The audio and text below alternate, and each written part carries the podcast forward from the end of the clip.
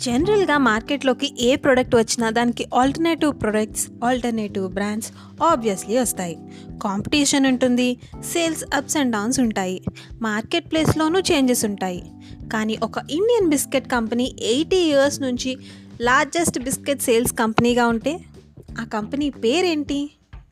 Yes అది చెప్పడానికి కదా నేను వచ్చింది అందరికీ నమస్కారం. మీరు వింటున్నారు పాడ్కాస్ట్ పై హారిక సో ఇంతకీ నేను ఏ బిస్కెట్ కంపెనీ గురించి చెప్పబోతున్నాను? పార్లేజీ జీఫర్ జీనియస్ ఇప్పుడు జీఫర్ జీనియస్ కానీ అంతకుముందు జీఫర్ గ్లూకో అది నైన్టీన్ ట్వంటీ నైన్ ఇండియాలో ఫ్రీడమ్ మూమెంట్స్ జరుగుతున్న రోజులు. స్వదేశీ మూమెంట్కి మంచి హైప్ ఉన్న రోజులు. అప్పటి వరకు ఏ టాఫీస్ చాక్లెట్స్ బిస్కెట్స్ రావాలన్నా వేరే కంట్రీస్ నుంచే వచ్చేవి. So why don't we make అని మోహన్ లాల్ దయాల్ గారు అప్పట్లో సిక్స్టీ థౌజండ్ ఖర్చు చేసి ఒక టాఫీ మెషిన్ కొని ముంబైలోని ఇర్లా అండ్ పార్లా అనే ప్లేస్లో పార్లే అనే కంపెనీ పెట్టి టాఫీస్ని తయారు చేశారు. మీకు ఇంకో విషయం తెలుసా? ఈ ఫ్యాక్టరీని ఎస్టాబ్లిష్ చేసినప్పుడు ఆ కంపెనీలో ట్వెల్వ్ మెంబర్స్ మాత్రమే వర్క్ చేసేవారు. వాళ్ళందరూ కూడా మోహన్ లాల్ దయాల్ గారి ఫ్యామిలీ మెంబర్సే. ఇకపోతే కంపెనీ స్టార్ట్ అయ్యి టెన్ ఇయర్స్ అయింది. ఫ్రీడమ్ స్ట్రగుల్ నడుస్తూనే ఉంది. బిస్కెట్స్ అనేవి కేవలం రిచ్ పీపుల్కి మాత్రమే అన్నట్టు ఉండేది.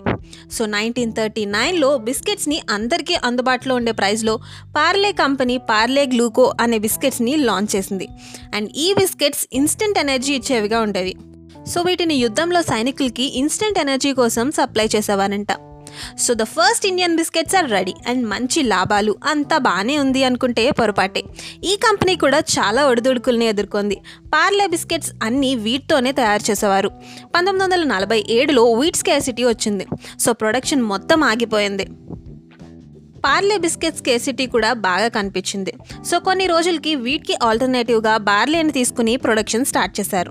పంతొమ్మిది వందల అరవైలో గ్లూకో అనే పేరుకి పేటెంట్ లేకపోవడం వల్ల బ్రిటానియా కంపెనీ వాళ్ళు గ్లూకో డి అనే బిస్కెట్స్ని లాంచ్ చేశారు.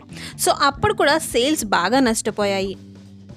పంతొమ్మిది వందల ఎనభై రెండులో ఈ గ్లూకో అనే పేరుకి పేటెంట్ లేకపోవడం వల్ల పార్లే గ్లూకోని పార్లే జీగా మార్చారు. అదే ఇప్పటి వరకు చీఫర్ జీనియస్గా కంటిన్యూ అవుతుందన్నమాట. సో ఇదంతా పక్కన పెడితే మనకి పార్లేజీ అనగానే ఆ బిస్కెట్ ప్యాకెట్ మీద ఉన్న పాప గుర్తొస్తుంది. అప్పటి నుంచి ఇప్పటి వరకు ఆ పాప ఫోటోనే ప్యాకెట్ మీద ఉంచారు. ఇంతకీ పాప ఎవరు? అంటే కొంతమంది సోషల్ మీడియాలో ఈ పాప సుధామూర్తి అని కొన్ని రోజులు ప్రచారం చేశారు. అది పక్కా ఫేక్? ఇకపోతే ఇప్పుడు నీరు దేశ్ పాండే అని ఒక ఆవిడ అని సోషల్ మీడియాలో ఫోటోలు హల్చల్ అవుతున్నాయి. ఇది కూడా నిజమా ఫేకా అని నాకు తెలియదు ఇకపోతే కొంతమంది అది ఒక ఆర్టిస్ట్ ఇల్యూషన్తో క్రియేట్ చేసిన బొమ్మ అని కూడా అంటారు. సో దీని గురించి మీకు ఏమైనా కరెక్ట్గా తెలిస్తే let me know the comment section ఈ పార్లేజీ బిస్కెట్స్ అనేవి ఇప్పటికీ కూడా చాలా తక్కువ ప్రైస్లో మార్కెట్లో అవైలబుల్గా ఉన్నాయి.